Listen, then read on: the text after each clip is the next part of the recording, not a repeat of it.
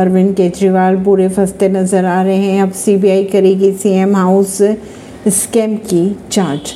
दिल्ली के मुख्यमंत्री अरविंद केजरीवाल की सरकारी आवास रेनोवेशन मामले में मुश्किलें बढ़ती दिखाई दे रही है। दरअसल मामले की जाँच अब सीबीआई करेगी।